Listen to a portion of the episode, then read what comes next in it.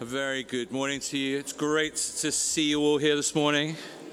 As Kate said, uh, my name's Neil. I'm married to the wonderful Kate. As she said, if you're new or visiting, you're very, very welcome. We'd love to connect with you, so please do uh, come and find us. We'd love to say hello. Over the past few weeks, we've been looking at um, how we can learn from the way Jesus interacted with those around him as we kind of think about how we in turn interact with those around us, the people that we come into contact with. And so far, we've looked at the kindness Jesus showed to the woman uh, caught in adultery. We've looked at the mercy Jesus extended to the somewhat crooked tax collector Zacchaeus. Uh, we've looked at the way Jesus uh, kind of shares his vision of the kingdom through parables and telling these incredible stories. And we've looked at, you know, his heart for the lost. And we've looked at that through the parable of the uh, lost sheep, the lost coin. And then uh, last week, Kate talked about the lost son, the prodigal son from uh, Luke 15. And alongside Jesus' kindness uh, and compassion, you know, the grace and the mercy that he shows again and again towards those who find themselves, for whatever reason, you know, in a really desperate uh, situation, really desperate set of circumstances. Whether it's that woman who found herself kind of half naked and exposed before a whole crowd of leering people having been caught in adultery, all the way through to the younger brother who finds himself destitute and broken in a foreign land. Every passage, each bit of the scripture that we've looked at has been this incredible demonstration of mercy, of kindness, of compassion, and grace shown towards those uh, in difficulty, towards those people who are in trouble, and towards those people really that the rest of society had kind of shunned. One of the other things that we've seen as we've been going through these different passages of scripture um, that we've been looking at is that wherever Jesus is, there's kind of always these sort of two groups of people gathered around him. And in the gospel accounts that we've been looking at, they're described as the tax collectors and the sinners on the one hand, and the Pharisees and the scribes or the teachers of the law on the other. And uh, as we've seen over the past uh, few weeks, both of these groups of people are coming from entirely different places, entirely different perspectives, and both of them have got an entirely different response to Jesus. You've got uh, the tax collectors and the sinners kind of literally and metaphorically running towards Jesus and his invitation to the kingdom. And then you've got the Pharisees and the scribes kind of just sitting there in a corner and judging Jesus, and they're grumbling, you know, you're grumbling and muttering to themselves that he's even acquainting himself with such people as these tax collectors and sinners. Um, but as always, Jesus has a very intentional message for both. And this morning, I want us to turn our attention to the Pharisees and the scribes. So settle in. It's going to go right, riveting read. Um, before we go too much further, I have to confess I do have a lot of sympathy for these guys. We're not going to explore that in any greater depth, but let's just say there's a little bit of resonance. I can. Uh, I feel for these guys. You know, the scribes uh, were professional experts in the scriptures. The Pharisees, they were a sect. They were famous for their extremely careful keeping of the law of Moses. They were so careful, in fact, what they did is they kind of layered details and more rules and more regulations on top of the law that already existed, just so that they would never even risk coming close to breaking it. Uh, they're incredibly strict with their students, they're incredibly strict with synagogue goers, which I think is a good way to be, personally. Um, they're very strict with everyone about what it took in order to follow the law so that they could be righteous. The tragedy of it all, of course, was that in spite of all of their best efforts, in spite of their everything that they did to try and get closer to God by trying to obey the law, they missed out. You know, they missed out on the grace being extended to them in and through the person of Jesus. And they missed out on understanding that it's, it's not by the law that we're saved. It's not by keeping the law Um, but as Paul says in Romans 3, it's by his grace. It's a gift that we receive through the redemption that is in Christ Jesus. Or as others have famously put it, it's by grace alone, through faith alone, in Christ alone, according to the scriptures alone, for God's glory alone. For the Pharisees, in spite of having all of these religious trappings, you know, they did all the right things, they said all the right things. Sadly, they were missing the very thing that they were longing for, and that was an experience, an encounter with the living God. And again and again throughout the scriptures, Jesus has these run ins um, with the Pharisees. They're always a little bit entertaining. Uh, but he's trying to get them to see the error of their ways. And we're going to look at one of those run ins uh, this morning. So if you've got a Bible, turn with me to Luke chapter 18, and the words should miraculously appear on the screen behind us. And in Luke uh, 18, this passage, this section we're looking at from Luke 18, Jesus is speaking to those Luke describes them as, conf- as being confident of their own righteousness and who look down on everybody else. That's kind of who he's addressing. Uh, and as uh, he does on many, many similar occasions, Jesus tells a story, a parable, if you like. And this time it's about two men at the temple. Let's have a look at uh, Luke chapter 18. We'll start in verse 9. To some who were confident of their own righteousness and looked down on everyone else, Jesus told this parable. Two men went up to the temple to pray, one a Pharisee and the other a tax collector. The Pharisee stood by himself and prayed, God, I thank you that I am not like other people, robbers evildoers, adulterers, or even like this tax collector here. I fast twice a week. I give a tenth of all I get. The tax collector stood at a distance.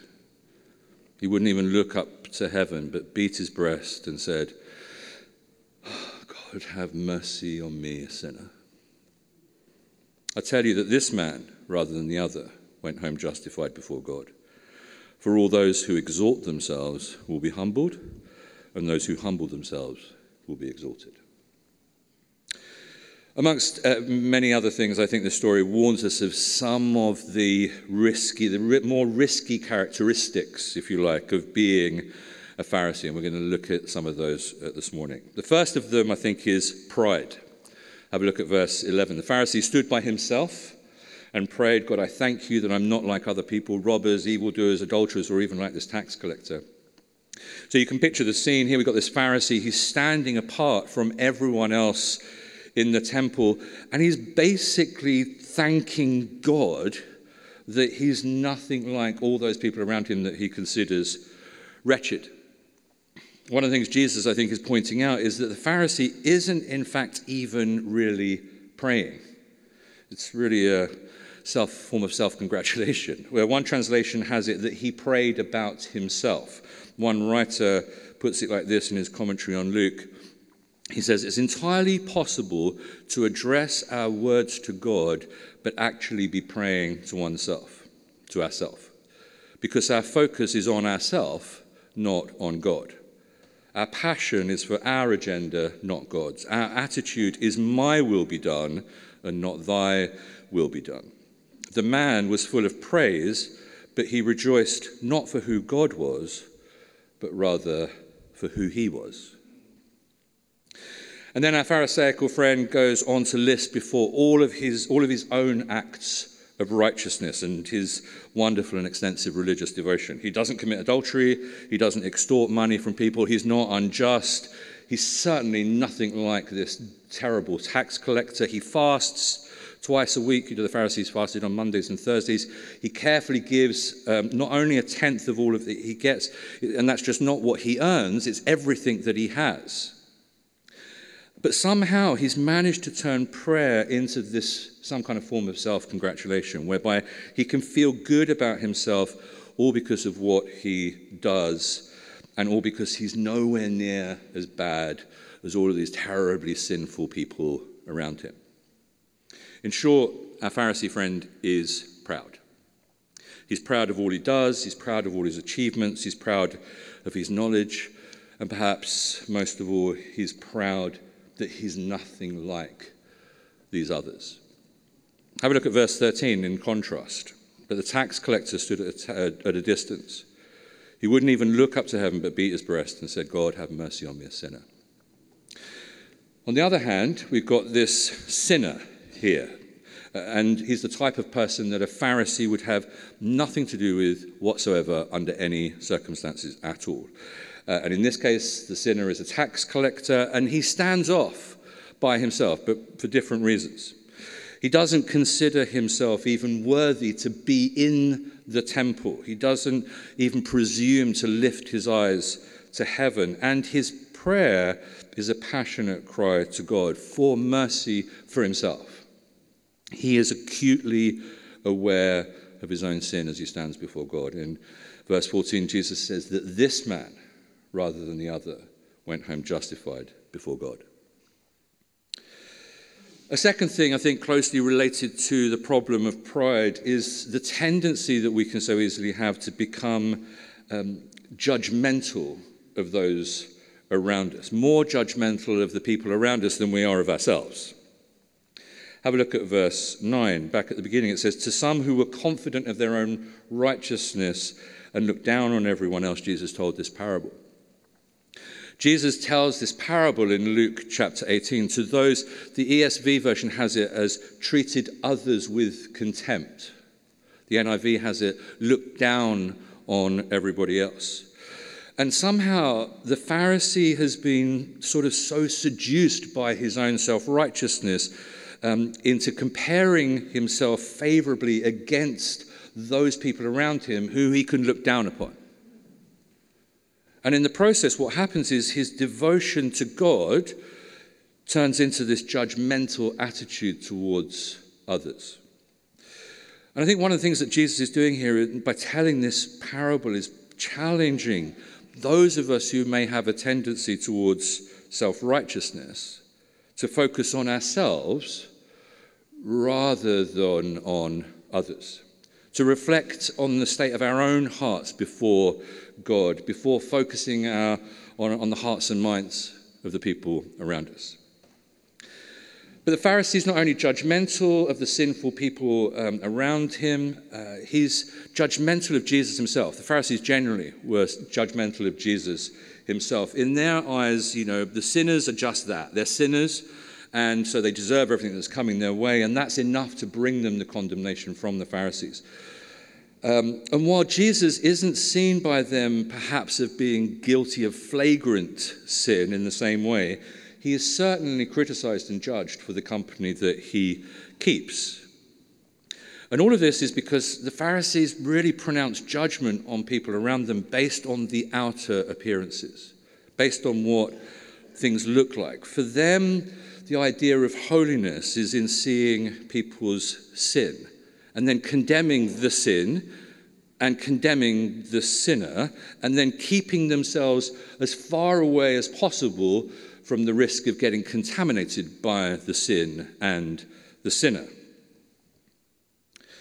So we've got pride, judgment. I told you it was exciting. Uh, and then we've got um, kind of, I don't know how to describe it, like lacking in mercy. A lack of mercy. You know, very rarely do judgment and pride stand alone. These things tend to lead very quickly to a sort of a lack of mercy. And this is another challenge that Jesus presents to the Pharisees. In another similar run in uh, with the Pharisees, Jesus quotes from the Old Testament book of Hosea. And we'll just take a quick look. This is in Mark chapter 9. It's a very similar ish uh, account.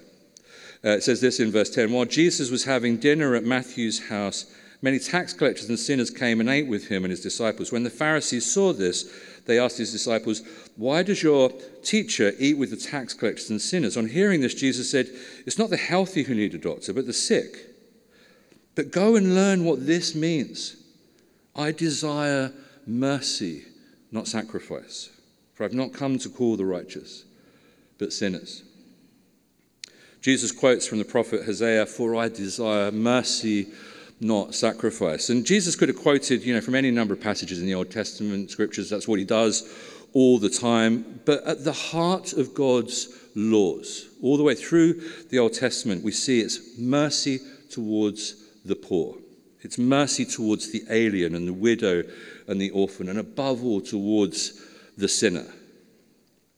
That's why when the Pharisees criticized Jesus for eating and drinking with sinners, Jesus tells them to go back to the beginning, go back to the basics, and read the scriptures.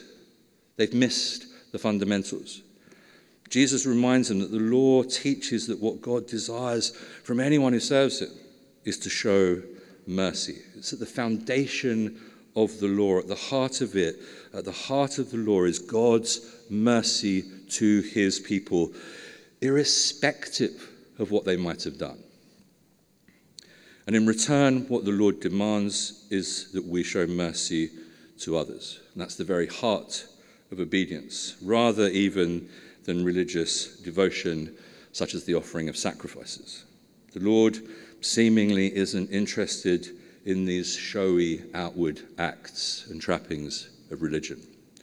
Rather, he longs for his people to have hearts devoted to showing mercy, love, and kindness to those in need.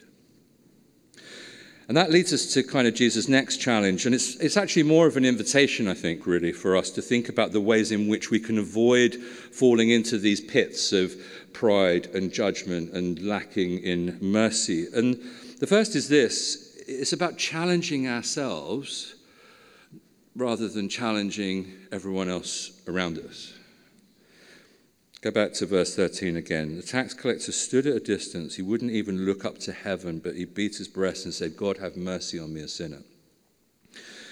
And it's here, I think, in the posture of the tax collector, rather than the posture of the Pharisee, that we see kind of who it is that God would rather have us be and how he would have us be. Pride can so easily lead us to become judgmental, and as we become more judgmental, we can so easily find ourselves lacking in mercy. And time and time again, what we see from the Gospels are some of the sharpest challenges in Jesus' teaching are to those who see themselves as devoted worshippers of the Lord. When we read the Gospels, we don't see Jesus condemning sinners. What we do see, however, is Jesus condemning those who've become religious. And Jesus' challenge to us, I think, is much like, you know, the, the speck and the plank in the Sermon on the Mount, is that we should all be focusing our attention on the state of our own hearts, just as the tax collector does here in uh, verse 13.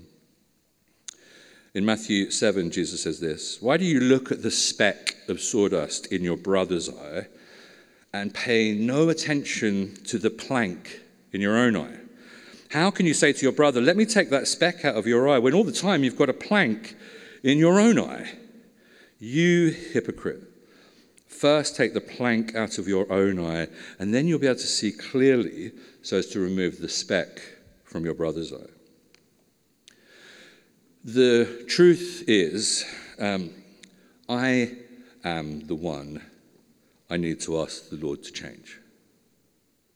It's not my family members, it's not my wonderful wife, uh, it's not my friends, it's not my work colleagues, it's, it's not my neighbors, it's not even my enemies. I need the Spirit of God to get to work on me and on my heart. Because when our hearts are in the right place before Jesus, we begin to think very, very differently towards those around us, who, just like each and every single one of us here, are trapped in some kind of sin or another.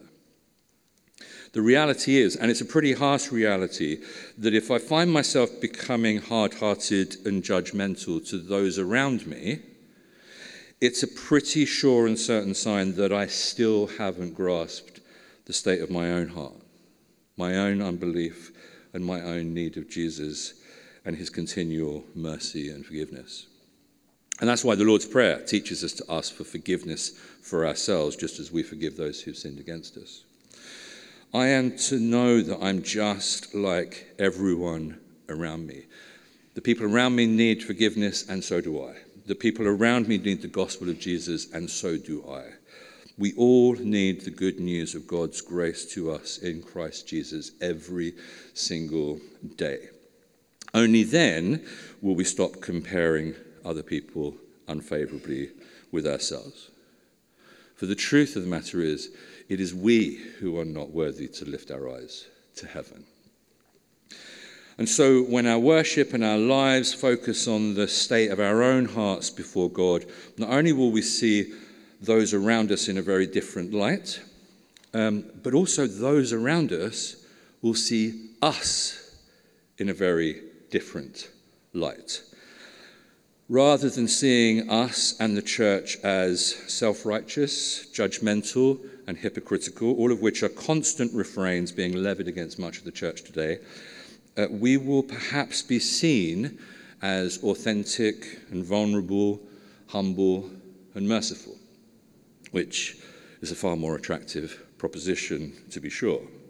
And rather than people staying away from church for fear of being judged for who they are and for what they may or may not have done, um, perhaps people will come in their droves to a place of sanctuary, a place of acceptance, a place of welcome, where they will encounter the person of Jesus and the power of the Holy Spirit as we get out of the way and let Him do His work of putting, of, of guiding each one of us into all truth.